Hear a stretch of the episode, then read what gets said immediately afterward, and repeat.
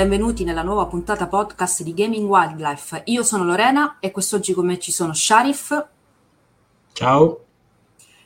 Claudio Cugliandro. Ciao. E Francesco detto Gigio. Ciao.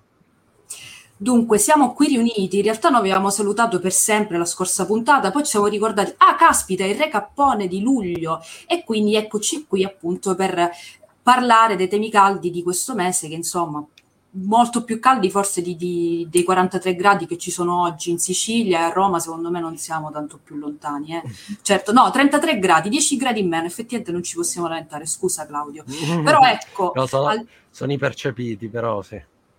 Però ecco questa analogia con il caldo, ripeto, non è, non è, per fare spettacolo, ma effettivamente andremo a trattare temi veramente importanti che hanno per l'appunto caratterizzato quest'ultimo mese. Partiamo dal primo stravolgimento, dalla prima bomba, ossia lo Steam Deck, questa console portatile eh, annunciata da Gabe Newell, che sarebbe, come dire, stata descritta come la principale avversaria di Nintendo Switch, visto che si parla di console portatili. In questo caso andrebbe a collegarsi a tutta la libreria di Steam. Quindi eh, infatti... capite bene effettivamente come un annuncio del genere possa stravolgere il panorama videoludico attuale. Ora, io chiedo subito a Gigio di uh, spiegarci un po' meglio cos'è Steam Deck e sentire un po' le vostre opinioni, fermo restando che quando è stato fatto l'annuncio i vari redattori di Stenerd uh, hanno fatto un articolo corale, ognuno però con le proprie opinioni su Steam Deck che magari vi può essere utile per avere una panoramica, però insomma per adesso ne parliamo anche tra di noi, quindi Gigio, prego. Allora, come giustamente detto tu, eh, Steam Deck è la nuova diciamo, il nuovo hardware concepito da Valve, quindi da Gabe Newell, e, ed è sostanzialmente un mini PC, detto in, uh, molto in breve. Dovrebbe essere una console portatile fino a un certo punto, perché comunque è un po' più grande della Nintendo Switch, per farci un'idea delle dimensioni, però avrà un, uh, insomma, un processore di ultima generazione, un minimo di 16 GB di RAM, eh, un display multitouch capacitivo e soprattutto una cosa molto interessante, eh, un metodo di controllo che è molto interessante perché innanzitutto eh, i controller non si potranno staccare, saranno integrati alla macchina, quindi non è come la Switch. E poi comunque c'è questo sistema ibrido con eh, analogici e anche due trackpad che dovrebbero essere utili soprattutto nei giochi dove ovviamente il mouse sarebbe richiesto. E, um, ci sarà anche una dock per poterlo collegare esternamente a un monitor che però verrà venduto a parte. E in generale diciamo che sembra essere un, uh, un interessante movimento perché comunque fino adesso diciamo a livello di console portatili c'è sempre stata Nintendo sostanzialmente. C'è stata anche Sony ovviamente con PS Vita però è sempre mancato un po' il supporto soprattutto in occidente diciamo sia da parte di, della, della compagnia che dal pubblico Beh. Io personalmente ho ragionato un po' su questa console perché inizialmente ero un po' titubante, poi mi sono reso conto molto banalmente che io non sono il target perché io non sono un giocatore PC. Quindi io sostanzialmente non vedo un reale interesse in una console che sì, si collega alla mia libreria Steam, ma se la mia libreria Steam è pressoché vuota, non ha molto senso di esistere. Magari invece chi ha un PC potrebbe trovare invece un'ottima soluzione per quanto riguarda il gaming in mobilità. Eh, ed è, e secondo me è principalmente legato a chi ha già un PC a casa, Steam Deck, perché comunque eh, ha anche un costo, diciamo, elevato rispetto alla media, quindi se uno deve considerare anche il fatto che ci deve comprare dei giochi, chi già li ha, ovviamente parte già avvantaggiato. E poi comunque non è una macchina che va a sostituire il PC, cioè al contrario di Switch che comunque è ibrida, con tutte le limitazioni che ha comunque, eh, non punta a sostituire in toto il computer, ma diventa un, uh, dire, un'estensione, ecco, proprio. Io gioco sul PC a casa e poi se esco, vado, più che altro faccio un viaggio, casomai, mi porto la Steam Deck. E quindi è ragionata secondo me più in questo senso e quindi io non mi ci trovo perché non sono assolutamente la persona che è l'ideale, insomma, il consumatore ideale per questo prodotto. Ma io in realtà prima di esprimermi con tutto che insomma quello che hai detto lo trovo molto interessante, ma non mi trovo d'accordo. Vorrei sentire mh, Claudio e Sharif per capire la loro, la loro percezione. Perché come dire, un'idea di target in realtà un po' diversa, però appunto raccogliamo un po' tutte le informazioni e poi magari dico, dico la mia. Vai, Cla. Vado io? Vai, vai. Eh, allora, io sogno questa cosa da anni, quindi in realtà io sono il target eh, di, di Steam Deck, nel senso che io, vabbè, gioco tantissimo su, su PC. Tra l'altro gioco su PC paradossalmente non perché l'hardware mi permette di vedere Death Stranding come se fosse la realtà, ma perché principalmente gioco titoli che, che, che non vengono pubblicati su, su console e altro. Ehm, quindi paradossalmente io il PC ce l'ho, giustamente come si diceva prima, eh, è sicuramente in supporto a una portatilità del, del, del PC, quindi semplicemente c'hai eh, o un viaggio o penso molto più facilmente a quei momenti del giorno in cui dici non ce la faccio più a stare davanti al PC, stacco ed esattamente come avviene per Switch, mi, mi, metto sul divano, mi sposto comunque in, in, un'altra stanza, oppure per qualche periodo non posso usare, non posso accedere al PC o mi serve per altro. Penso a tanti amici che fanno architetti, eccetera, che fanno partire le renderizzazioni, i computer stanno lì ore e ore e ore senza poter lavorare, e quindi gli serve un'altra piattaforma. Detto questo, eh, cioè, per me non c'è parallelo più sbagliato che quello con Switch, nel senso che l'unica cosa che li mette in comune è la portatilità, perché poi è letteralmente un computer, quindi apribile, addirittura se si vuole si può togliere il sistema operativo di Steam e mettere un'altra cosa. È un, è, anzi, per una persona che vuole giocare e gli manca un PC dedicato, è persino meglio perché c'è il sistema operativo dedicato al contrario di quello che avviene comprandosi un portatile qualunque, a meno che poi là devi andare a fare il lavoro, che vai a mettere appunto lo SteamOS anche lì, eccetera. Il costo è elevato e secondo me è elevato perché loro su questa piattaforma andranno a guadagnare. Ma cioè, infatti, Claudio, come... perdonami se ti interrompo un attimo, ho preso proprio i prezzi apposta per avere anche un'idea un po' più chiara. Sì, Noi parliamo della versione base da 64 GB di memoria che costa 419 euro e poi andiamo a salire fino ad arrivare a 549 euro con la memoria di 256 giga e infine la versione diciamo top 679 euro con 512 giga di memoria SSD e tutta un'altra serie di feature insomma che la rendono la top di gamma dello Steam Deck. Sì più che altro perché il primo modello sostanzialmente è irrilevante cioè gli devi associare per forza un'estensione di memoria per forza perché tempo che metti il sistema operativo cioè tempo che ne metti un altro come quello di, di Windows per esempio per riuscire a far girare tutto quello che effettivamente hai nella libreria e già ti rimangono se sei for- cioè mi pare una cinquantina una quarantina che voglio dire, se provi a giocare un gioco odierno, eh, al contrario, quindi ti serve l'estensione di memoria e quindi già partiamo da più di 100 euro rispetto, cioè a un, a un prezzo che supera la next gen. Il problema è che non si riflette sul fatto che non deve far girare i giochi in 4K, ma a 720. E quindi quando si dice ah ma esce oggi a questo prezzo con quest'hardware, quindi tempo due anni lo dovrei sostituire, in realtà è sbagliato. In primis perché diamo per scontato che è una macchina che dovrà servire a giocare Deathloop 4 nel 2027 e non è detto che sia così, perché è una macchina che serve ad altro.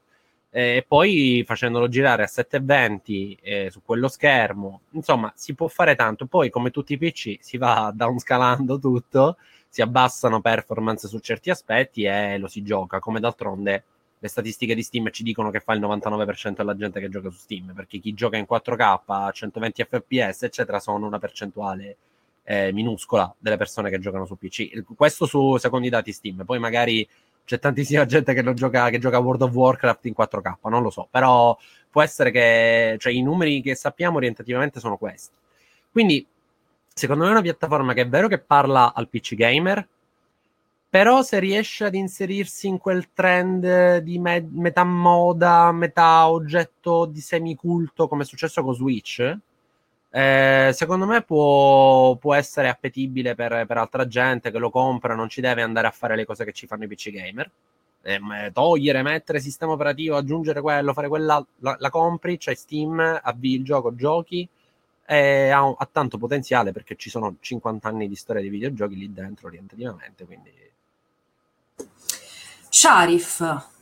Ma guardate, io non mi sono fatto una vera opinione perché neanche io sono il target, eh, perché non gioco su PC, non gioco portatile soprattutto, ma mh, mm, mi ha stupito soltanto la cosa, mh, mm, ho seguito ovviamente l'annuncio, tutto quanto, e mi ha stupito il prezzo appunto che appena, di cui stava appena parlando Claudio, che io trovo comunque fin troppo proibitivo Cioè, adesso non so se l'obiettivo era cercare di fare un mezzo alternativo um, al PC anche per andare, come dire, incontro a quella fetta di pubblico meno, uh, meno incline a spendere tanto per un, per un buon PC, ecco, per avere qualcosa che faccia girare un, un, po' di giochi. Ovviamente stiamo parlando comunque di console portatile, nessuno vuole giocare Death Stranding in 4K su un, uno schermo da 10 pollici neanche quanto, quanto sarà. Ricordati, ricordati, che lo puoi attaccare a tutti i monitor, eh?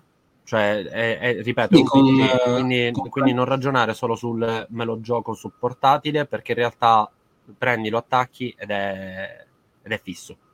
Con, sì, con, con il cosa a parte, giusto? Con, sì, con una... Mm, sì, sì, però anche in questo è diverso perché puoi letteralmente usare qualsiasi cosa, sia sul mercato. Comunque però... lo schermo è di 7 pollici. 7 pollici, ok. Ad ogni caso io lo vedo comunque, cioè costa, mo- costa di più di una PlayStation 5, io questa cosa non riesco, no, non la riesco a concepire, cioè va benissimo tutto, va benissimo la comodità di giocare mentre sei sul cesso, mentre sei in treno, però c'è anche il portatile, mh, mm, proprio il PC portatile, il laptop, il Mac, non lo so, non è, non è un paragone. Così non lo riesco a giustificare in alcun modo. Poi, poi vabbè, se, ci sarà sicuramente molta gente che è interessata. Ho visto molta gente che è interessata alla cosa, soprattutto perché magari appunto ha 20 anni che gioca su Steam e finalmente ha un'alternativa per, per giocare anche altrove. Non deve per forza rifugiarsi soltanto su, um, sul PC di casa però appunto il, il, per avere mh, mm, mezzo terabyte spendere quasi 700 euro non lo so. Non lo so.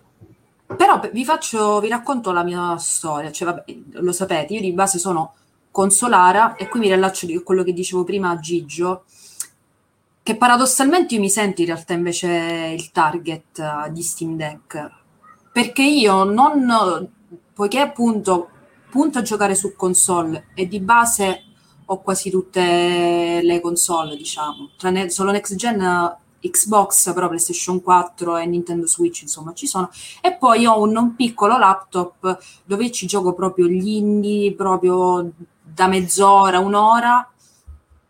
Per dirvi Vesper, che è uscito quest'oggi, tra l'altro, a me non, non gira nel mio, nel mio, laptop e al momento è disponibile solo su Steam, così come tutta un'altra serie di giochi. Ah, io, per esempio, forse probabilmente non gira nemmeno Persona 4 adesso sul mio, sul mio PC e su Steam è stato anche in offerta a 13 euro, non mi ricordo a quanto rispetto ai 20 richiesti. Quindi io penso, se con un prezzo che è esagerato, ma parliamo di prezzo uh, in, nell'ambito appunto dei computer, dove se tu hai un, un, PC da gaming, non dico di fascia alta, ma un, un, PC da gaming medio che ti permette comunque di giocare alla libreria di Steam, beh, io così potrei recuperare tutta una serie di giochi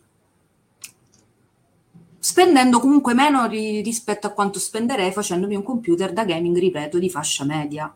Ma io non sono sicuro di questo, io non penso che un PC buono che ti regga Persona o Disco Elysium costi quasi 700 euro, secondo me costa anche sui 400-450. Però, però non... poi... Vai, vai, di. Però, però non ti dà garanzia sul medio termine, mentre la Steam Deck sì. Cioè, siccome è pensata integralmente... Come lo sai questo? Eh, perché loro stessi hanno raccontato che ovviamente intanto ci saranno poi piano piano degli aggiornamenti ma mm. ovviamente quelli poi te li dovresti andare a comprare a parte, quindi in realtà è una spesa in più, anche se ovviamente c'è sempre la questione del vendere la, la, la, precedente che hai. Il problema è che tu ragionavi dicendo costa più di PlayStation 5. PlayStation 5, se ti sei comprato i tre giochi che sono usciti, hai raggiunto il prezzo di Steam Deck mentre lo Steam Deck con il prezzo dei giochi che sono usciti probabilmente ci compri 400 giochi. Vabbè, faccio un altro esempio, costa più di Xbox Series X. Eh, a, a, allora, già col discorso Game Pass ovviamente cambia, però ripeto, ricordiamoci che ci sono 50 anni di storia di video, cioè secondo me proprio bisogna ragionare in maniera diversa. Non è una piattaforma per chi vuole inseguire il mercato. La piattaforma per inseguire il mercato, se c'hai i soldi, è il PC di fascia alta, se non c'hai i soldi, sono le console. Ma appunto, appunto per questo mi stupisco anche del prezzo, perché dall'altra parte se Microsoft ha fatto per esempio la serie, serie S costa 300, costa metà di, metà di quanto costa Steam Deck praticamente. Ma, ma la serie S è l, l, il pezzo della famiglia che ti serve per far entrare la gente in un ecosistema in cui ancora non è abbastanza fidele. Lorena, che era Sony per tutta la vita, invece di fare l'investimento da 500 euro, ha detto, siccome alle esclusive Sony magari sono affezionata, mi recupero la console più avanti, però intanto per entrare dato che c'è questa cosa del Game Pass con un prezzo budget, però è sempre una proiezione verso il continuare a seguire il mercato. Steam Deck ti permette di fare sia quello, sia abbiamo parlato tanto della bellezza e della retrocompatibilità di Microsoft che ha in qualche modo costretto Sony a inseguirla, cioè cavolo, su Steam Deck tra l'altro Lori considera non ragionare solo su Steam, cioè ti apre, ci, ci puoi giocare GOG, ti puoi giocare itch.io, ti puoi giocare anche il Game stessi... Pass, anche il Game Pass, anche il Game Pass in portatile ti puoi giocare. E quindi per questo Ma è solo che... gaming, eh? Steam Deck comunque. Steam Deck, no, non è solo gaming, per questo ti dico che ha tutti gli effetti. Quando tu dici, ah, vabbè, mi compro il portatile, ti stai comprando un portatile, cioè quando lo attacchi al monitor, ci puoi mettere Word, ci puoi entrare su YouTube, ci fai. Ovviamente è chiaro che non è un PC che ti può servire per fare il tuo caso specifico, per esempio, no, montaggio video non ha un hardware adatto, ma quello mm. comunque ti servirebbe un PC di, a parte. Cioè, è, è, proprio una cosa che uno di base fa. Però la persona comune, io e Lorena, ci scriviamo, no? Ha voglia a scrivere tranquillamente sull'hardware di Steam Deck, ma proprio s- tranquillamente. E mm. quindi, insomma, ripeto, mm, per me non è un paragone da, da fare con, eh, con Switch, è proprio un, ma neanche con le console. È proprio quella cosa che te la compri ed è come avere tipo è come quando ti compri un'enciclopedia rispetto a un romanzo le console sono il romanzo te lo prendi perché te lo vuoi leggere in quel momento è quella cosa che vuoi fare in quel momento quella invece è una roba che c'hai sempre e, e ti serve per tenerti anche tutto quel blocco immenso di cose che, che vuoi recuperare. Ma a questo punto vi faccio una domanda. Cioè a fronte di quello che abbiamo detto sinora Gabe Newell è un pazzo, è un genio, cioè si sentiva l'esigenza di uno Steam Deck adesso, perché adesso che c'è ci pensi, ma prima un po' come Nintendo Switch, nessuno se l'aspetta Nintendo Switch, poi arrivate e dici ah pazzesca, ora non, non, per sempre fare analogia con Nintendo Switch, però per dire è stato un fulmine al ciel sereno davvero che non si aspettava nessuno e che immaginavo non ci fosse l'esigenza, però ripeto, nel momento in cui è stata annunciata, allora dici, mm. quindi pazzia cioè. o genialità? secondo voi? Per me è necessità, parzialmente. Cioè, è, è, un modo per spingere la gente ad andare su PC. Perché comunque Steam vive di quello. Secondo me un po' tutti in questo settore per ora hanno paura del servizio in streaming. E tutti hanno paura di queste nuove alternative. E quindi facciamo questa piattaforma sperando di prendere della gente e convincerla che il PC è bellissimo, è vario, è ricco, ci sono un sacco di cose abituarla anche culturalmente al non sette anni e poi boom 600 euro di salti generazionali, ma questo costante seguire il mercato, sperando di, di continuare a far crescere il, il segmento che comunque il, il, segmento PC sta andando bene, solo che non so quanto va su Steam che è sostanzialmente quasi monopolio e quanto piano piano si stanno prendendo Epic, GOG, gli altri sono sostanzialmente irrilevanti, però quanto i vari GOG ed Epic stiano iniziando a minacciare Steam. Quindi secondo me è anche un modo per tornare a dire noi siamo il PC gaming e vi diamo pure la portatilità. Mm-hmm. Gigio che annuisce ma non favella.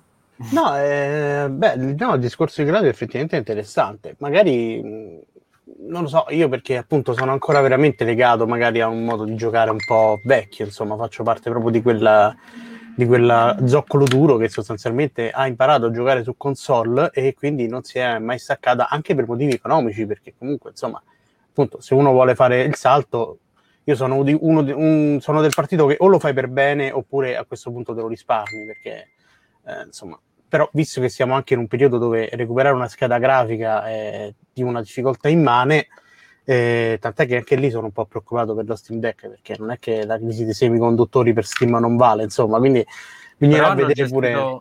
Però hanno gestito divinamente i pre-order rispetto alle console. Sì, quello è vero, l'ho visto problema. anch'io. A parte quella tassa, diciamo, di 4 euro che chiedono per evitare gli scalper, che però secondo Vabbè, me, insomma... Eh.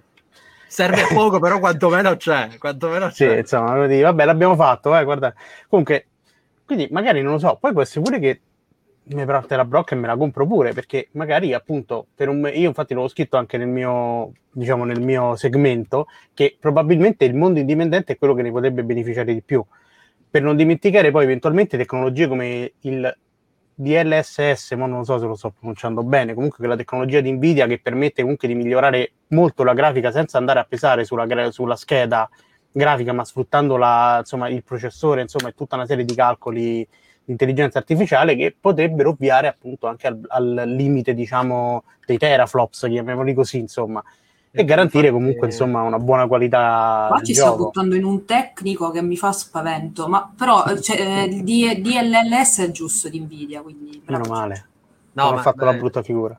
per, per, esempio, infatti, agli appassionati, soprattutto chi segue il segmento indie, gra- il grande tema al momento è capire quanto bene funzioni Proteon, che è questo, eh, questo sistema che Steam sta utilizzando per adattare al, al sistema operativo di, di, Steam, di Valve, i giochi che non sono pensati per il sistema operativo di Valve.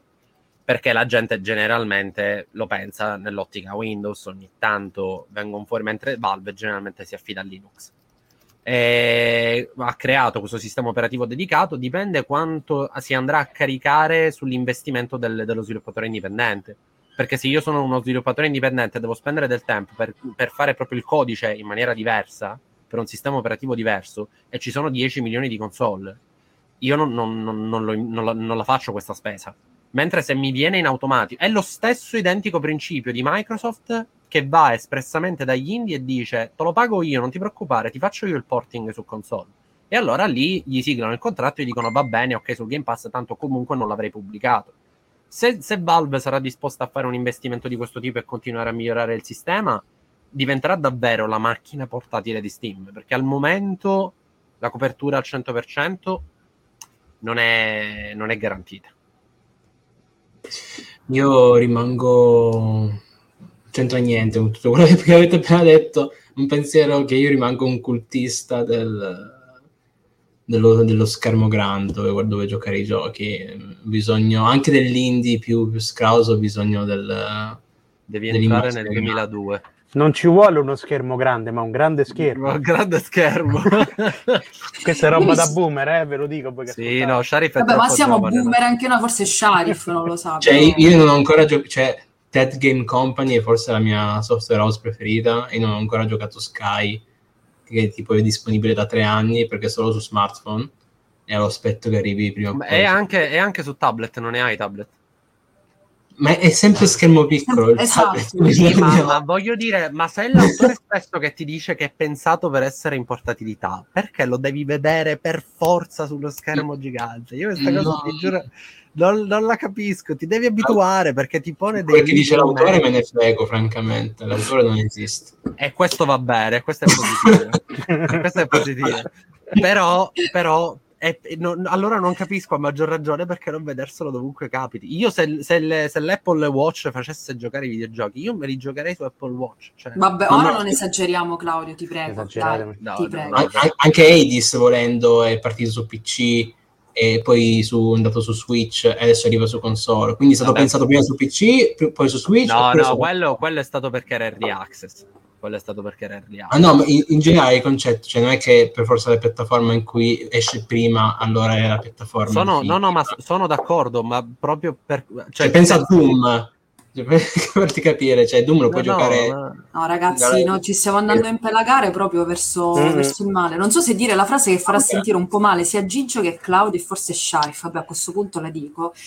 Che io Switch l'adoro per gli indie, cioè eh, la Switch portatile e io Edis mi sono divertito. Per- è vero che perde tanto a livello tecnico, ma anche artistico, eh però io mi, me lo sono goduto Edis, giocato sdraiata. Io perché, è qui anche qui momento boomer, ho l'eredità del Game Boy Color, che a parte la PlayStation è stata veramente una delle mie prime console, e io giocavo più in portatilità quando andavo in macchina con i miei o qualsiasi altro luogo, e quindi io giocavo più fuori che a Idem. casa. Idem. Quindi que- con la Switch ho rivissuto molto queste vibes e soprattutto con l'indie ho quella percezione di esperienza che non mi richiede la, con- cioè, la concentrazione totale, ma capitemi.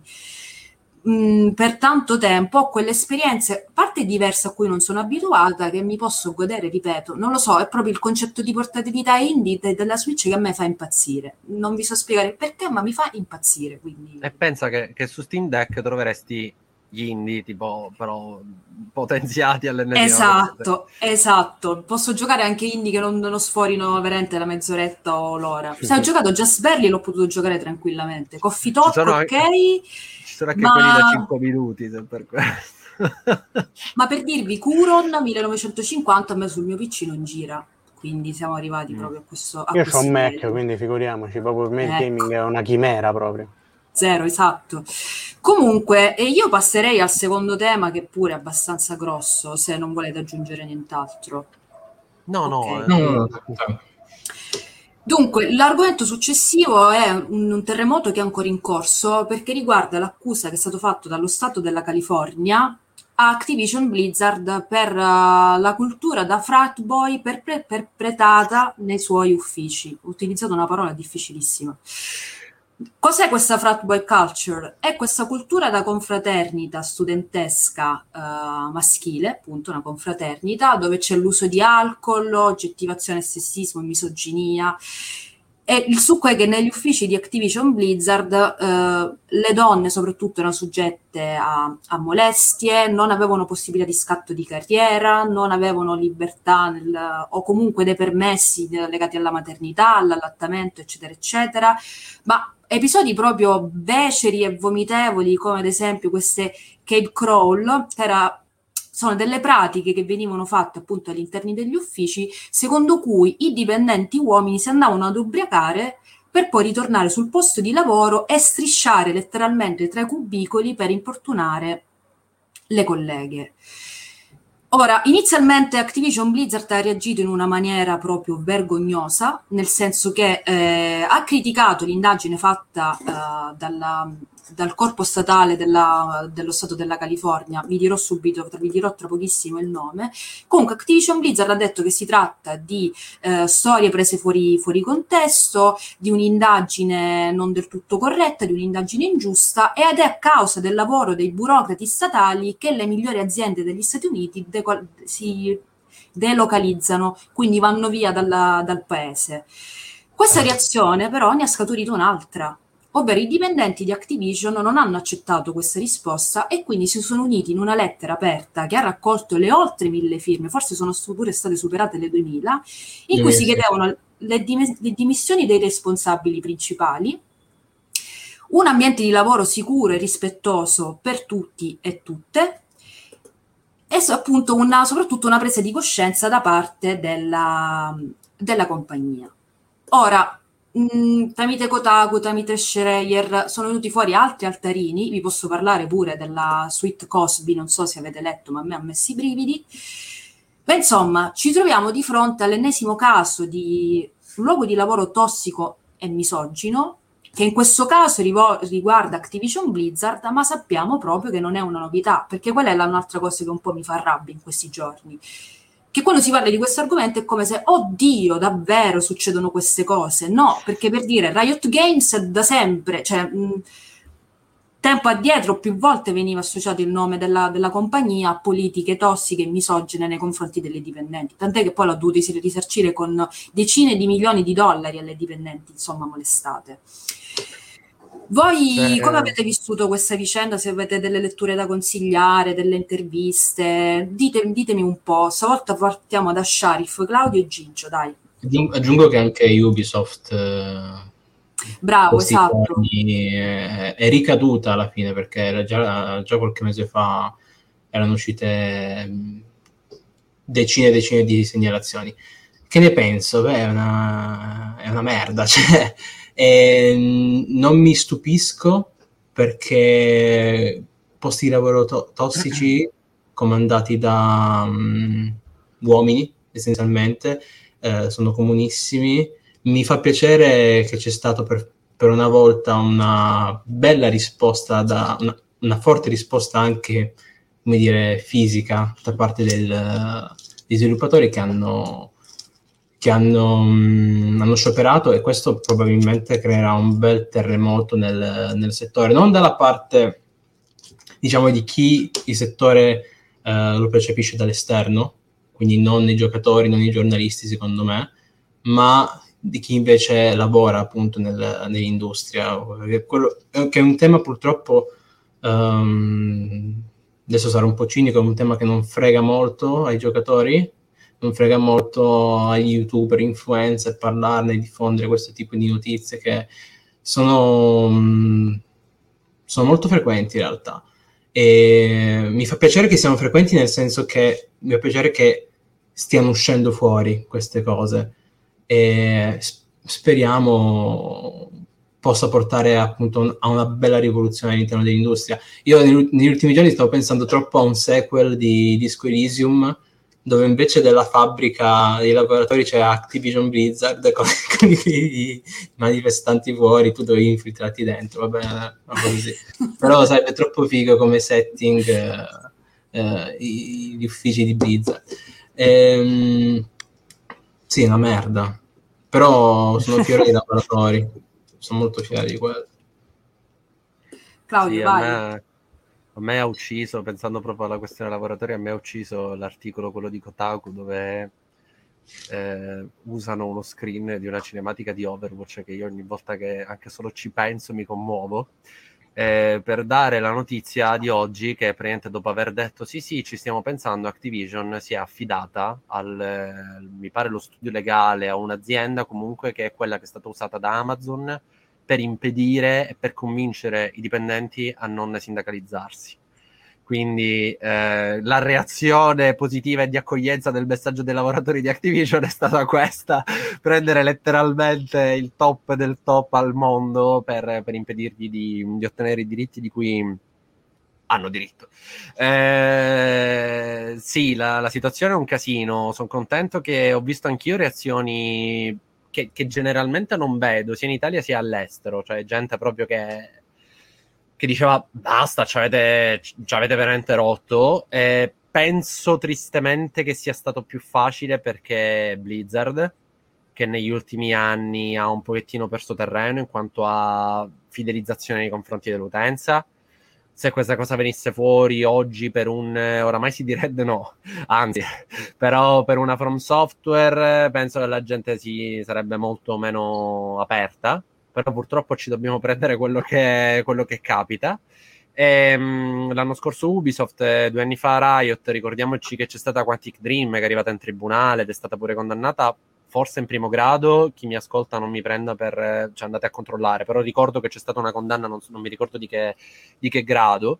Eh, diciamo che è una cosa veramente che oramai si dà per scontato, quasi per scontato, il che è abbastanza tragico leggere quegli articoli è metà, metà, tragedia e metà fa ridere perché sembra American Pie, cioè che, che, questi che sanno fare delle programmazioni allucinanti e dei mondi incredibili sono delle teste di cazzo, livello veramente American Pie, cioè proprio bambini. C'è le foto con, con, le vodka, tipo tutti yeah! Cioè, eh, sì, sì, cioè proprio, proprio ragazzini, bambini stupidi e scemi veramente a dei livelli tristissimi eh, il che poi forse conferma insomma il fatto che poi quello che esce fuori in termini di scrittura e complessità tematica forse rispecchia a questo punto veramente eh, chi sta in alto. Però Overwatch era, era, un po' come dire l'anomalia.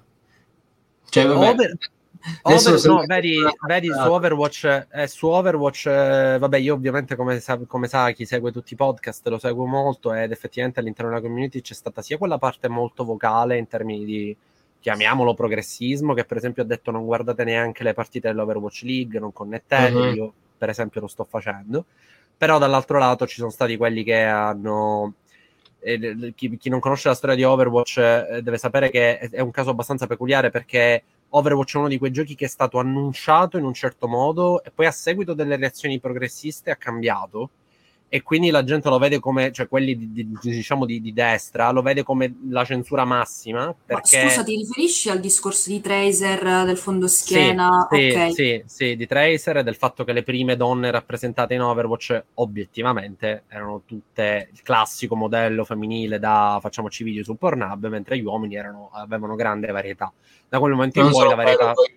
Anche la sessualità, tipo di Soldato 76 Sì, Eh, quella, è venuta, quella è venuta dopo ed è stato un cioè, percorso, diciamo, però... tante cose che diciamo Però, dalla destra vengono classificate da Social Justice Warrior, no?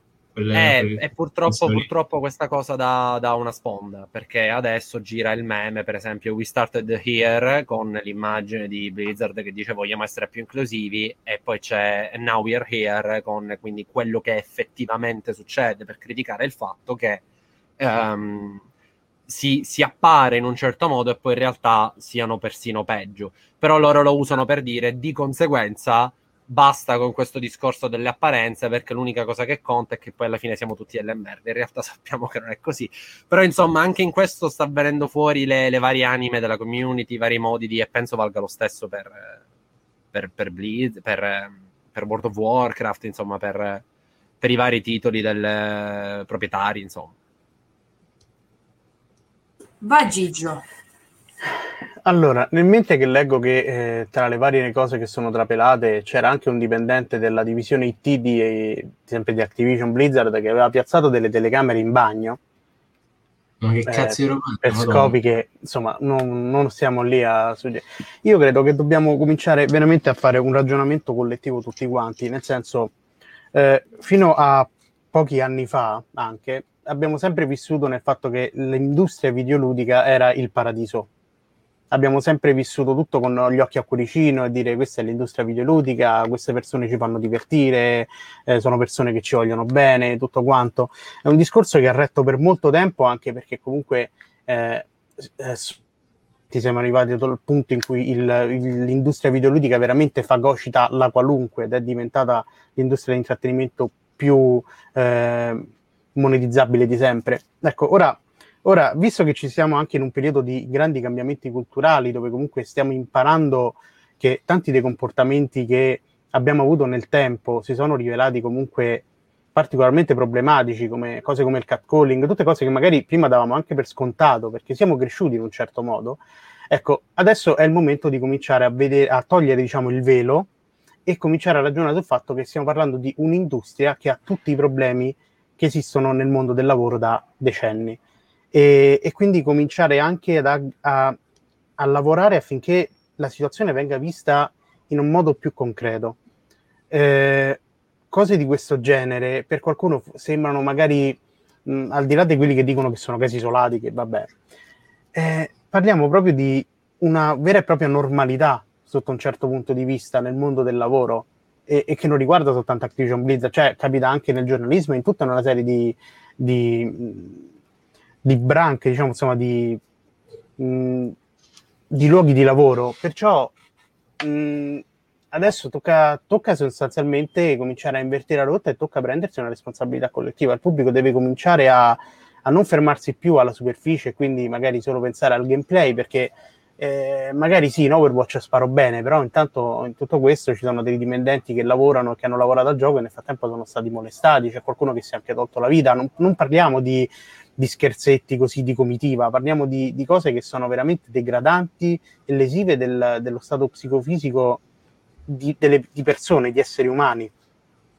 Che... Eh, Scusami, no, cioè, volevo che oramai persino le aziende stesse la permettono di rappresentare questa realtà perché è quello che è successo con For Honor su Netflix mm-hmm. dove proprio si dice espressamente che ci si deve mettere a prendere pillole per riuscire a resistere o col, col documentario di God of War dove non si dice espressamente ma basta guardare i volti delle persone coinvolte esatto.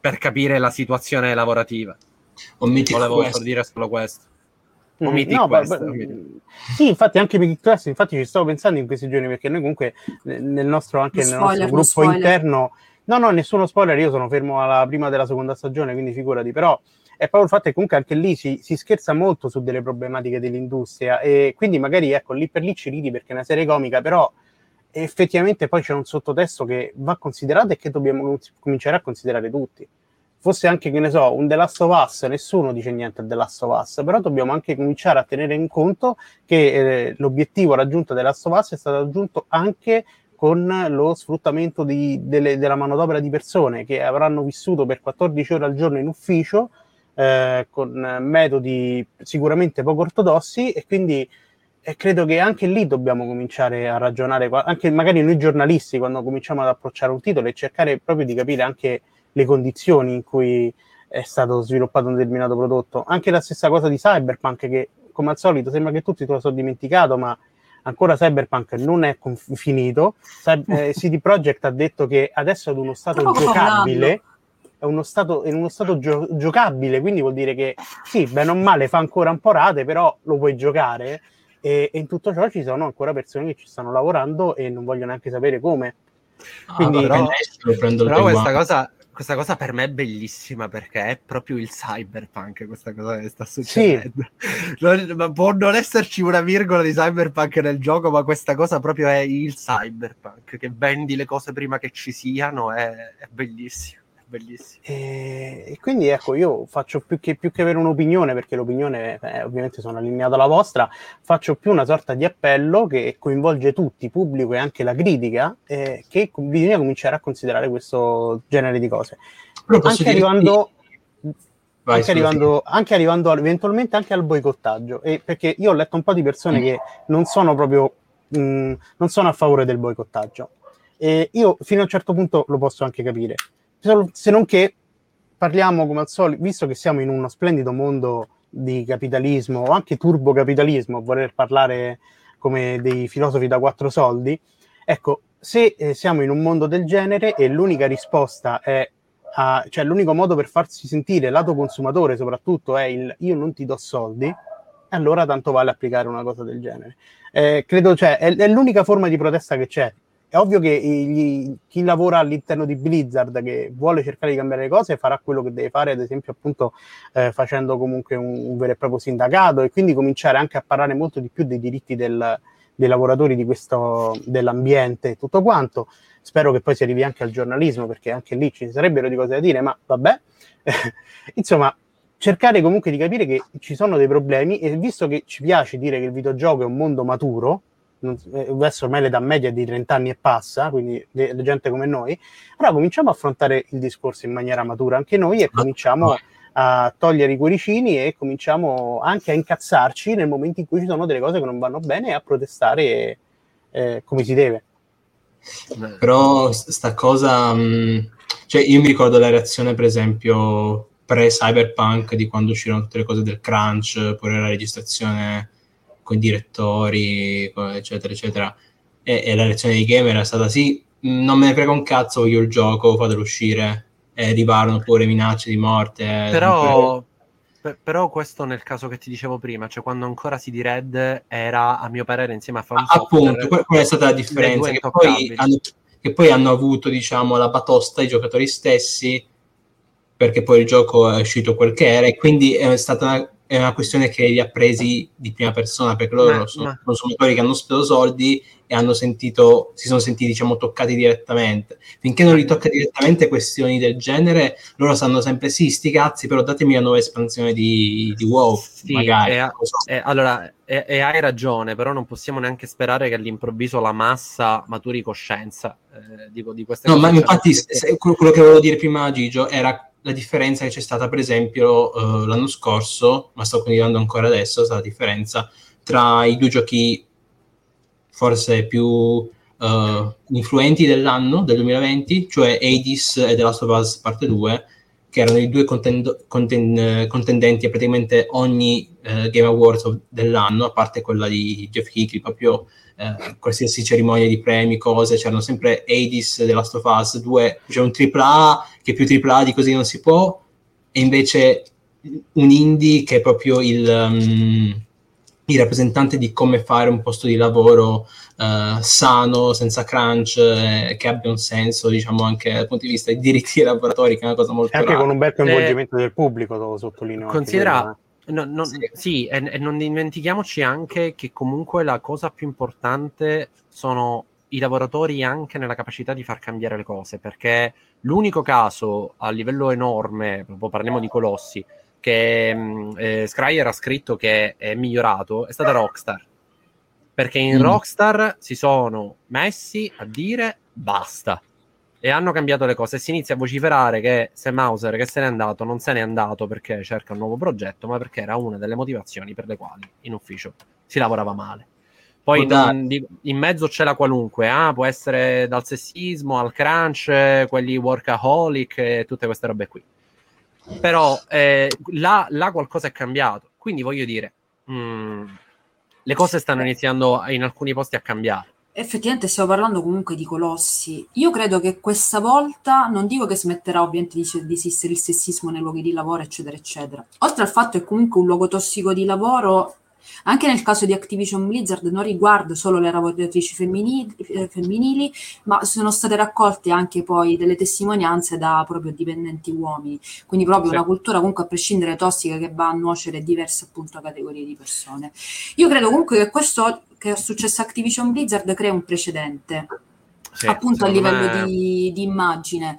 Poi io sono d'accordissimo con mm, diciamo, tutte le cose, le riflessioni che avete detto. Nel caso di, Blizzard, di Activision Blizzard è perché appunto è una fanbase che non è più forte come era prima, perché immagino effettivamente va a toccare Blizzard 8, anni fa, mm, ma non, non, non te lo puoi permettere. Mi auguro appunto in una presa di coscienza da parte soprattutto di chi consuma. Io devo dire che effettivamente ho visto, almeno nella mia bolla, fatta da persone no, anche non del settore che hanno condiviso la notizia, ho visto che la stampa generalista se ne, se ne è occupata. Eh, influencer forse effettivamente in Italia non, non, lo so, però per esempio ho visto che Breaking Italy ha dedicato adesso, pubblicato quest'oggi un video sulla, sulla questione. Sì. Mentre a livello internazionale il mov- movimento di boicottaggio è stato proprio dato inizio da, soprattutto da streamer e influencer, poi dopo e anche da alcune testate giornalistiche. Poi dopo si è passato a Reddit e con, quindi all'utenza. Quindi quello di Activision Blizzard crea un precedente e mi auguro che appunto qualcosa, qualcosa cambi come cultura del lavoro, in questo caso del, del, del videogioco. La mia preoccupazione risiede anche nei sindacati, perché parliamo comunque Activision Blizzard è un'azienda americana, io mi sa che in Europa è una situazione molto più tranquilla. Però leggevo che nel 2019 Parli di Blizzard Francia? Del 2020, no, um, la Game Workers Unite che si attiva, uh, è, mi sa che è, un'associazio- è un'associazione, sì, un collettivo non è un sindacato, però si occupa di dare sostegno agli sviluppatori e sviluppatrici sia d'Europa che sia degli Stati Uniti. Quindi mi auguro che a poco a poco queste associazioni, nel momento in cui adesso questi temi eh, vengono dibattuti, vengono, causano appunto terremoti, possono avere più manovrabilità, perché effettivamente ci vuole una, una tutela per chi lavora in questa industria. E al momento, a parte gli scandali fatti dalla stampa, non ci sono, non ci sono modi per poterne parlare in maniera concreta. Io volevo solo aggiungere due cose se, se c'è il tempo. Eh, una riguardo a questi temi, guardatevi su Netflix Made in USA, è un documentario, non parla di videogiochi, però parla del ruolo della produzione eh, e, e dei sindacati in America e quello che viene detto in quel caso potete serenamente prenderlo e applicarlo uguale, preciso identico a molti casi di sviluppo. Ovviamente cons- considerate che di Stato in Stato hanno politiche diverse, però orientativamente il problema è sempre quello.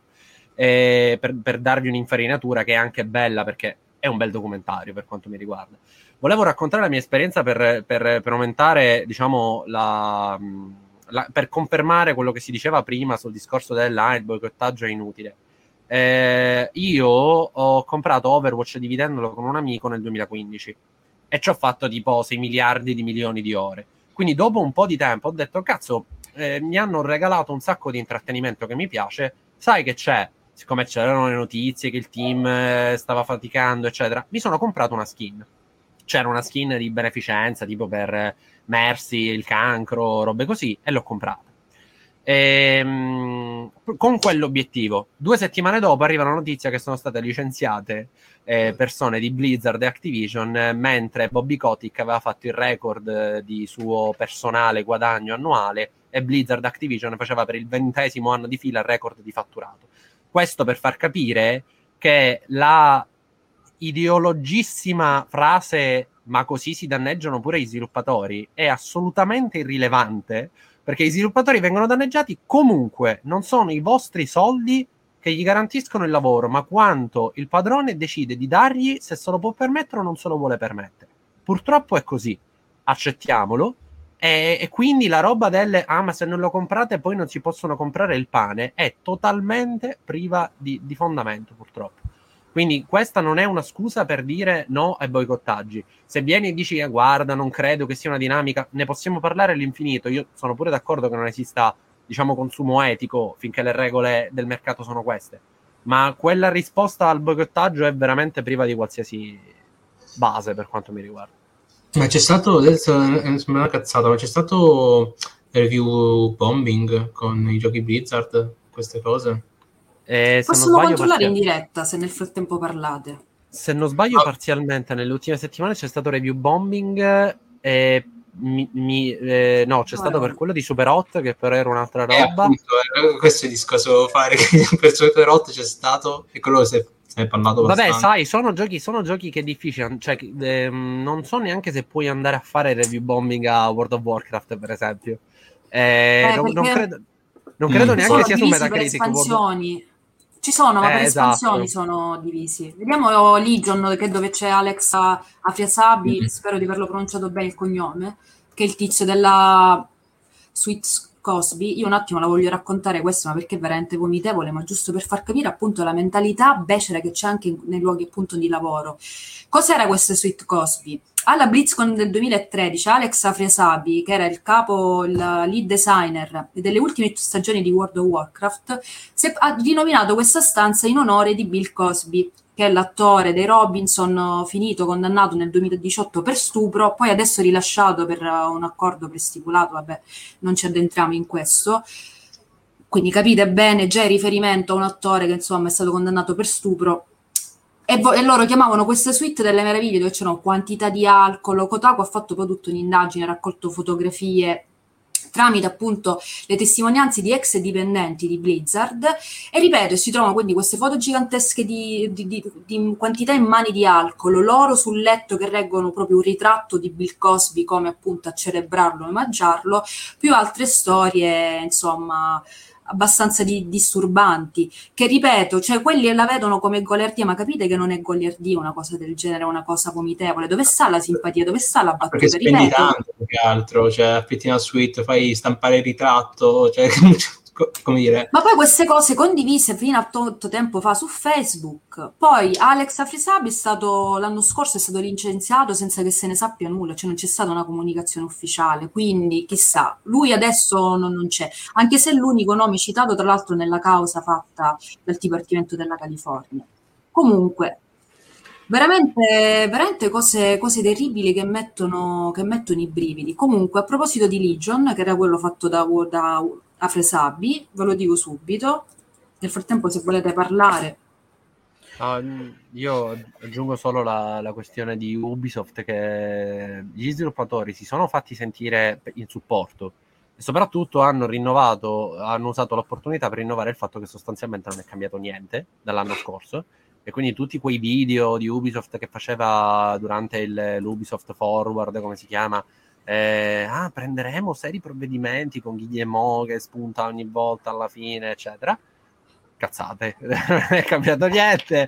La situazione è sempre, o meglio, sono cambiate piccole cose, ma chi, chi ha scritto insomma le lettere ha detto che sostanzialmente non è cambiato nulla. Quindi si sono fatti sentire anche un anno di distanza, e che significa che comunque sono rimasti coesi. Generalmente in questi casi si cerca in ogni modo di spezzare esatto. questo genere di, di rapporti amici che lavorano e eh, colleghi che lavorano all'estero in America mi dicono che anche solo parlare di quanto si prende è considerato una roba veramente poco elegante. Po- cioè, proprio le strutture anche culturali sono fatte per, uh-huh. per, spezzettare le persone e fare in modo tale che non si riescano a percepire come, come collettivi, come lavoratori tutti insieme. Come squadre, eh, esatto. Questo sì, succede anche in Italia poi, tra l'altro. Sì, eh, comunque, sì. Insomma, cioè, non è che stai a dire quanto però... guadagni, la tieni sempre una domanda un po' problematica, però appunto poi quando uno comincia a dirselo si scoprono tutta una serie di cose che dici ma come funziona il gioco adesso? come funziona tutto quanto? Eh, anche con gli articoli. eh, eh. No, ma comunque tornando no, al discorso prima, no, che stavo dicendo, appunto, il giornalismo ha, ha, la sua responsabilità perché appunto tu, voi giustamente Sharif mi dice all'utenza non è che gliene freghi granché. Allora cominciamoci a, chiedersi, a chiederci perché all'utenza non interessano determinati argomenti. E allora cominciamo anche a ragionare, cioè, perché ripeto, quando io parlo di discorso collettivo intendo che anche i giornalisti hanno una responsabilità, anche noi magari. Ah, a un certo tipo di utenza mi sento di dover specificare, perché sì, io sono però... gruppi gaming eh, di sinistra e là sono tutti, non compro Diablo 2 adesso che esce, non, non, non certo. Ah. Ma, io, ma io infatti parlo in generale perché è ovvio che, cioè, ripeto, abbiamo tutti appunto ah, le bolle abbiamo tutte le nostre bolle, però appunto dobbiamo considerare ad un pubblico appunto generalista che magari non, non, sa bene queste cose ed è giusto che venga informato di queste cose. E anche poi, cioè, è proprio un discorso che bisogna cominciare a educare il pubblico a determinate cose. Eh, come ci fu il review bombing della Last perché oh mio dio dobbiamo, dobbiamo comandare una lesbica, oh mio dio e poi tutta una serie di cose che po- non posso dire per non fare spoiler, però insomma cominciamo a educare la gente come funziona effettivamente il videogioco, cominciamo a strutturare meglio tutta una serie di comportamenti che vengono assunti in una linea editoriale e cominciamo ad evolvere e cominciare a trattare gli argomenti nel modo in cui devono essere trattati, non perché soltanto perché sono videogiochi, allora alla gente gli interessa soltanto l'ennesimo rumor dell'ennesimo insider che dice che appunto Switch Pro avrà 38 teraflops o cavolate del genere. Cominciamo proprio a fare una linea editoriale dove vi spieghiamo bene come funziona il mondo dell'industria a tutto tondo e cominciamo anche a evidenziare i problemi che vanno risolti. Se no, è ovvio che continueremo sempre ad avere un pubblico, tra virgolette, stupido, inteso come, oh, anzi, facciamo, ignor- facciamo, ignorante perché ignora le cose.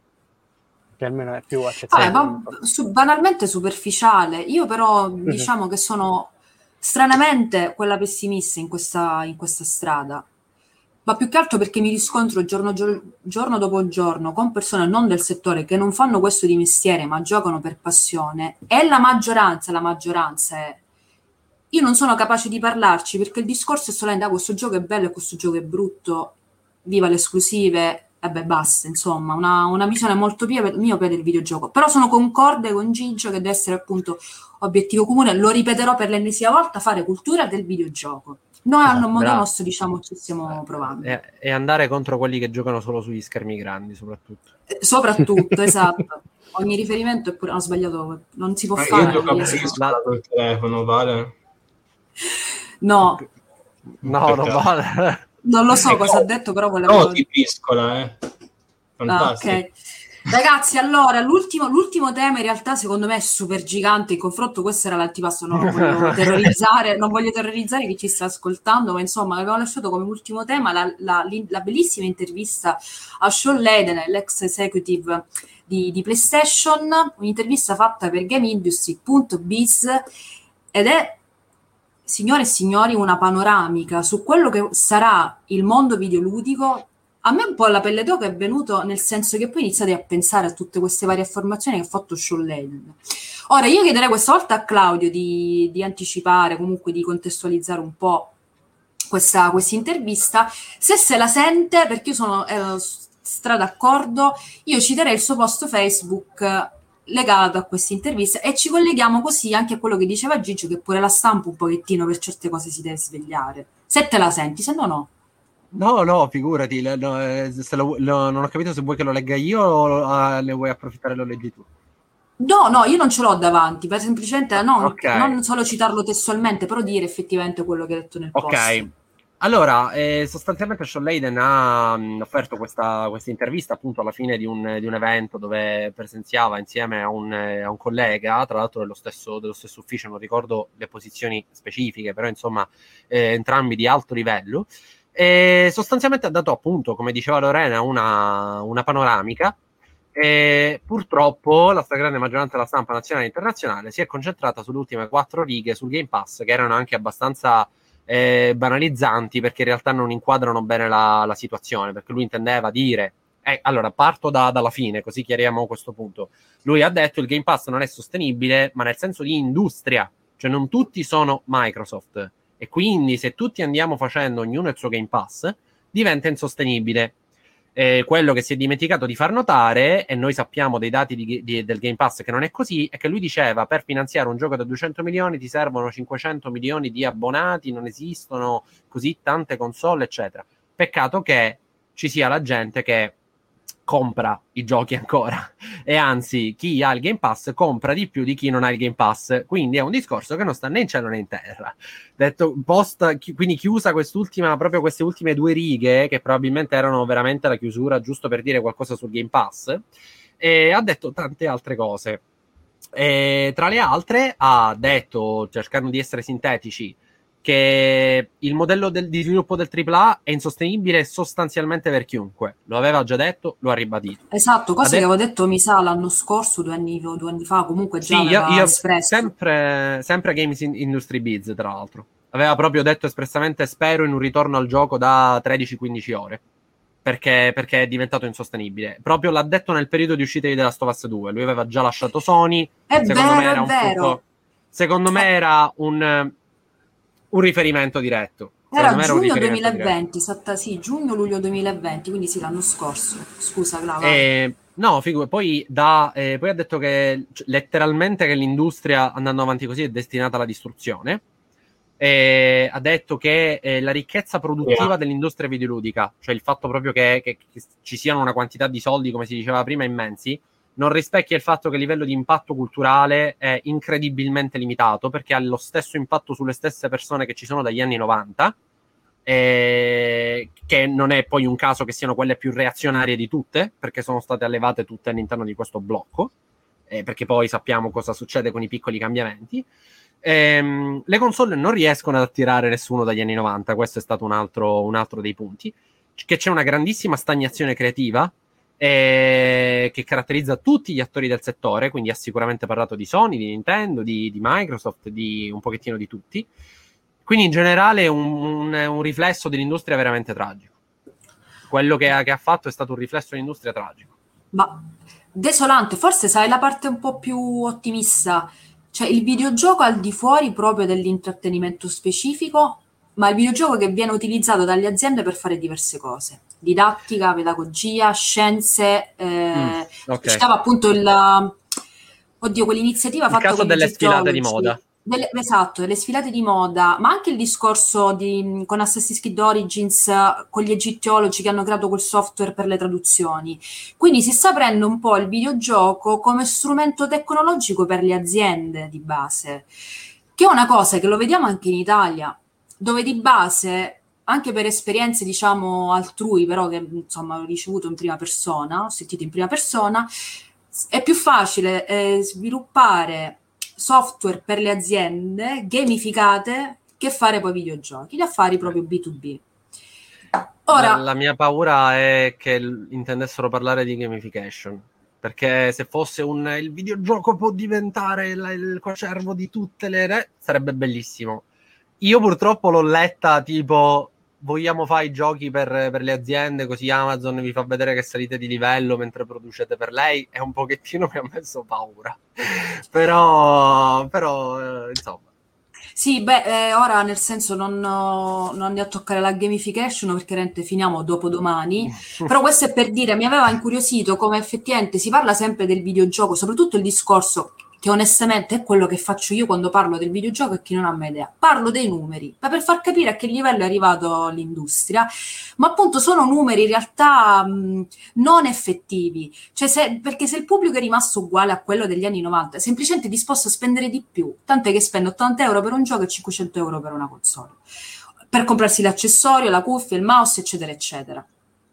Però di base non c'è un aumento, come diceva Claudio, soprattutto del pubblico console, perché tutti i numeri giganteschi che vediamo, oggi ci sono 2,7 miliardi di giocatori e giocatrici, ma la stragrande maggioranza riguarda il mobile. Le console, esatto, le console sono uno spicchio della torta, sottilissimo. Il computer forse ancora si salva abbastanza tranquillamente, ma le console non rappresentano nulla.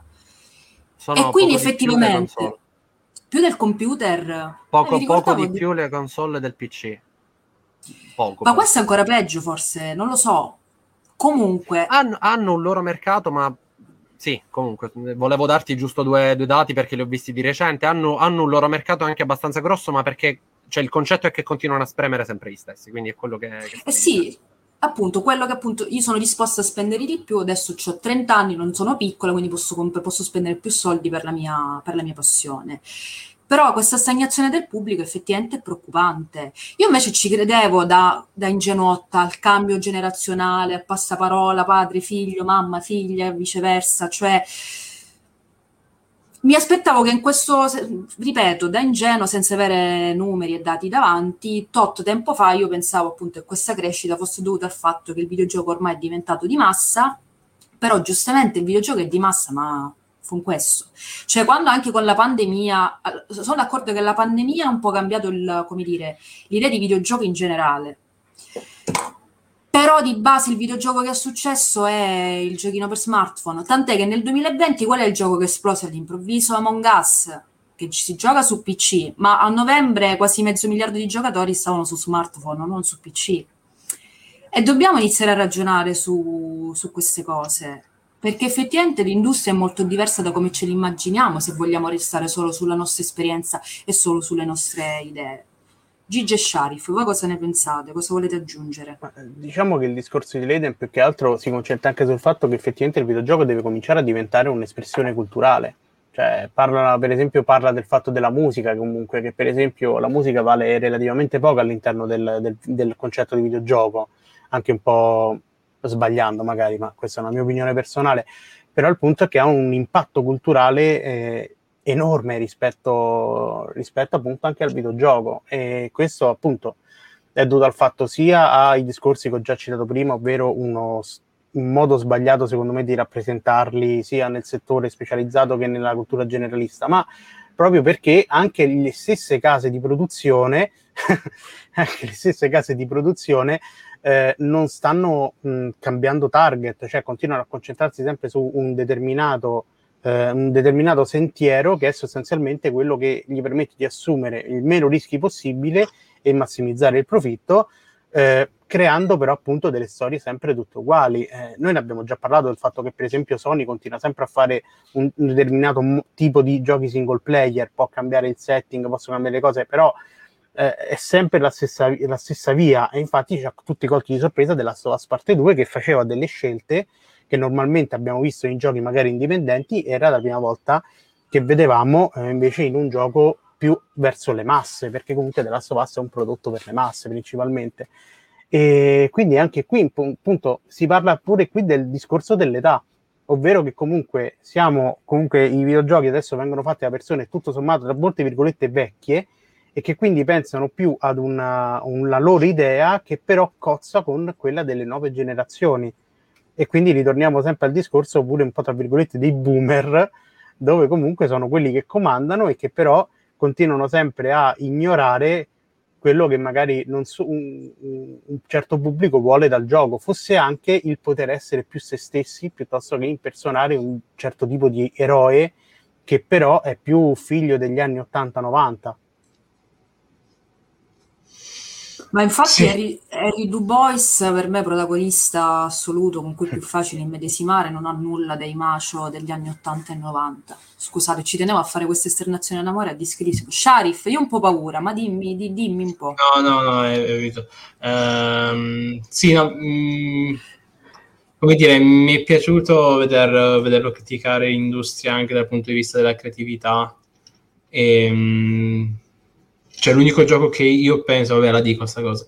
L'unico gioco che penso che abbia avuto un impatto culturale negli ultimi dieci anni, sono forse due, quindi i giochi sono GTA 5 forse e Fortnite, perché mh, mm, c'è stato il caso famoso del due anni fa, tre anni fa, mi sembra, il, l'uomo che è entrato in una moschea in Nuova Zelanda che ha sparato, ha, ha fatto una strage cioè, il suo manifesto... da poco c'è stato l'anniversario, Par- se non sbaglio.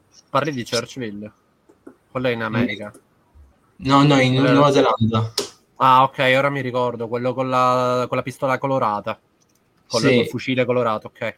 Che nel suo manifesto, insieme al main cap, ha citato Fortnite. Adesso come impatto culturale mi sembra una cosa molto brutta. Aveva citato, aveva citato Spiro the Dragon. Anzi, da Pai, quindi insomma, aveva detto sì, sono un assassino, diranno che sono un assassino perché ho giocato Spiro the Dragon.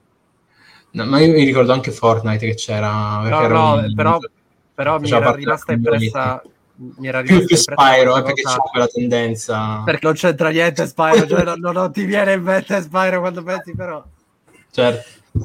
Però per, per, cioè io lo vedo, l'ho visto anche citato in, in Endgame uh, Fortnite ed è l'unico gioco che che Vabbè, penso però... di collegarlo anche in maniera transmediale, diciamo, insieme a GTA. Appunto. Secondo me lì la sua chiave di, la chiave di Fortnite, che ormai non è propriamente videogioco, cioè quando si parla di Fortnite è perché arriva il nuovo concerto di Ariana Grande, perché arriva la skin dal mondo reale, quindi hai l'icon series e quindi tu puoi giocare col tuo streamer preferito, certo. e poi c'è la proiezione di film. Qualche settimana fa hanno fatto addirittura una proiezione di corti dentro Fortnite. E sì, il mese scorso... Anche un altro concerto psichedelico. Sì, sì, sì, hanno fatto... Cioè, Fortnite non si distingue per, perché è un gioco dove si spara, cioè, sono, quasi tutti i giochi si spara. Si distingue perché è un grosso contenitore di riferimenti culturali pop che vanno dalla manifestazione Black Lives Matter a, Anche, esatto. Avengers.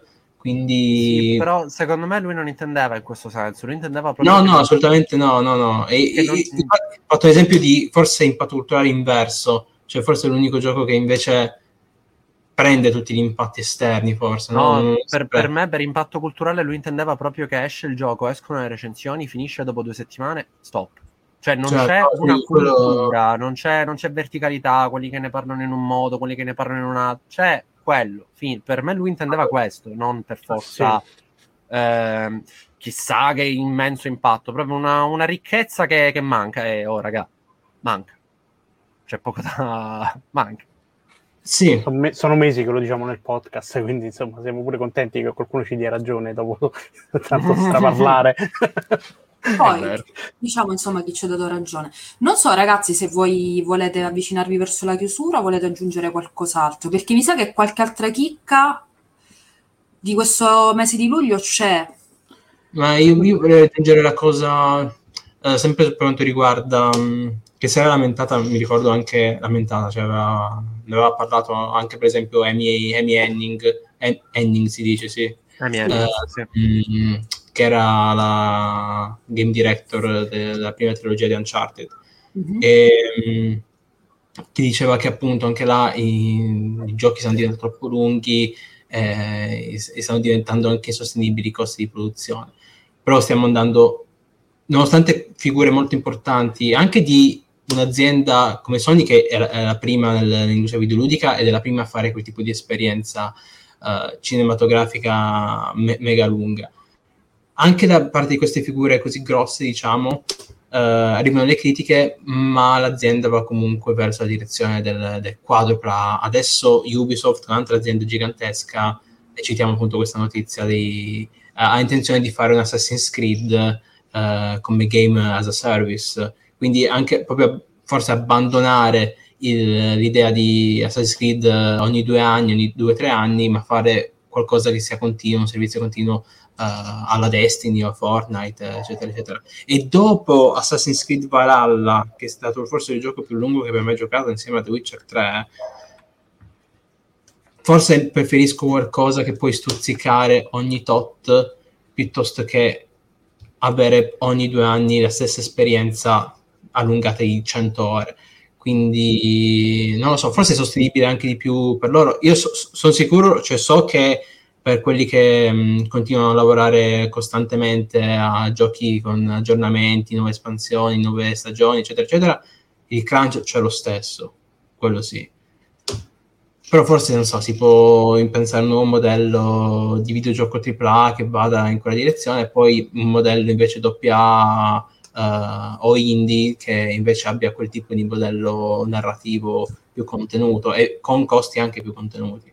Però guarda, Sha, per esempio, Among Us, che è free to play su, su smartphone, pagamento solo su PC, ma comunque quanto è? 4 euro, 5 euro, non ricordo bene, è sviluppato da un team indie e loro, loro sono, sono in 4 e in 5 e sono, soffrono ora, sono in sindrome da burnout perché comunque sono in crunch per le versioni console e lì il crunch è dovuto al pubblico perché sono subissati di domande in continuazione quando esce, quando esce, quando esce, quando esce, quando esce, quando non hanno potuto vedere la famiglia quando c'è stato il primo lockdown l'anno scorso. Certo.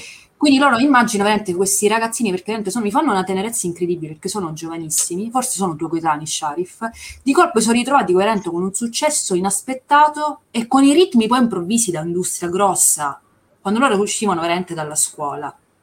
Mm-hmm. Quindi eh, non lo so. Altro... Però ti riprendo, Edis invece dimostra che il modello, uh, modello sano esiste, sono stati in early access certo. due anni, hanno le ferie obbligatorie, eccetera, eccetera, quindi insomma. Ma così come altro esempio positivo ci tenevo a citare Cordens Interactive e Deck 13, lo dico all'italiana, Deck 13 dai, Cordens Interactive sono i creatori di Vesper, l'ho citato prima, e loro non hanno, anche in altre interviste, poi ho avuto pure l'occasione di intervistarli, insomma hanno detto che loro hanno vissuto come prima esperienza uno sviluppo del videogioco sano, senza crunch, senza più di 10 ore ogni giorno in, in ufficio e, e, così via. E capite soprattutto per chi si approccia al mondo dello sviluppo, avere subito l'impatto di un modo sano di relazione sana col publisher, e ok, allora qui inizio ad essere un po' più, più ottimista, magari sì. Ma a parte adesso Assassin's Creed Infinity, cosa volete io, fare? Io parlerei per esempio del fatto che Sony ha festeggiato i 10 milioni di PlayStation 5 vendute, un traguardo insospettabile, insomma, nel senso non tanto perché comunque la pandemia se ne sono vendute poche, ma soprattutto sarebbe interessante capire a chi le hanno vendute, perché eh. qui torniamo anche al discorso del a quanto, quanto, ci vogliono bene le aziende che fanno videogiochi, perché sì, tutto molto divertente festeggiare 10 milioni di console vendute, però se consideriamo che forse la metà sarà in mano a, a, a scalper, a gente che ne ha approfittato e, e tutto il metodo di vendita che si è dovuto creare per far fronte proprio a questa emergenza, io diciamo l'avrei festeggiato un po' in maniera meno plateale, insomma, solo per quello, perché comunque il problema della distribuzione è ancora molto ampio. Intel ha confermato che quasi sicuramente anche il 2022 sarà un anno drammatico per i semiconduttori, sì. quindi ecco, diciamo che forse sarebbe è, paradossale perché uno si lamenta sempre dei giochi, però qua a questo punto forse bisogna cominciare a pensare a dove stanno le console prima ancora dei giochi. E, e anche perché poi la cosa preoccupante è che vedendo i dati di vendita, cioè si parlava tipo di un milione di copie vendute per Ratchet Clank, che sono veramente poche se pensiamo a 10 milioni di console vendute, ancora meno quel povero Returnal che è stato forse... uscito da un mese. Sì, sì, perché, eh, però appunto Returnal è uscito da più tempo e ha venduto soltanto 500.000, che vabbè, quello pure perché eh, diciamo non che è il team blasonato, insomma. Anche perché comunque nell'opinione ro- pubblica, eh, è anche un roguelike eh, offerto al pubblico mainstream che giustamente ci ha avuto da ridire, insomma, perché c'era la gente che voleva i salvataggi in un roguelike. Immagino anche per Demon Souls, adesso non so i dati di vendita di quel gioco. Demon Souls neanche l'hanno detto quanto hanno venduto, hanno detto i venditi di Miles Morales, ma essendo un gioco che ha venduto anche su PS4 non credo Vabbè, che sì, valga la pena essere considerato insomma, ecco, questa pure è un'altra notizia divertente che si va a arricchire appunto al curriculum di, delle aziende che ci vogliono bene, tutto qua. Sì. Adesso esce per PS5, esce Deathloop a settembre, poi mi sa che le grosse cose sono rimandate a, al 2022, però vabbè. Vabbè, ma tanto era Gigio che lo diceva, che questo è l'anno del backlog noi ci stiamo vedendo, sì. stiamo vedendo tutto con più serenità. Io non so voi, ma ripeto, sono, sono super serena. Quest- dal 2020 io gioco in maniera molto più tranquilla non c'ho... soffro di molte meno ansia, non so come dire. Però sono adesso ti, manca, adesso ti manca solo che ti fai fare spoiler, poi, se, poi sarai libera. ci sto cadendo in questa cosa, vi, vi, stanno trasformando in una persona uh, in realtà più giusta. Io sono contenta di questa trasformazione. Eh. Si vive molto meglio con gli spoiler perché se te li fanno dici ok, vabbè, non...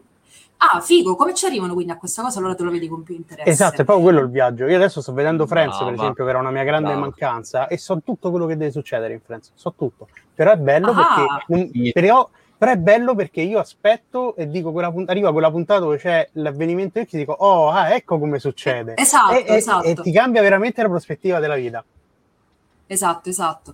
Eh, quali erano le altre cose? Vabbè insomma io spero che questa, questa che questi mesi in compagnia di Gaming Wildlife vi abbiano effettivamente Non lo so, dato dei punti di vista differenti a cui non eravate abituati, abituate, quindi questo è l'augurio principale. Noi adesso vi salutiamo davvero per l'estate, non ci sentirete, ci risentiamo a settembre, quindi saluti da parte mia Lorena e lascio Sharif, Claudio e Gigio salutarvi col massimo, con la massima gioia, mi raccomando, no? Ciao, ciao.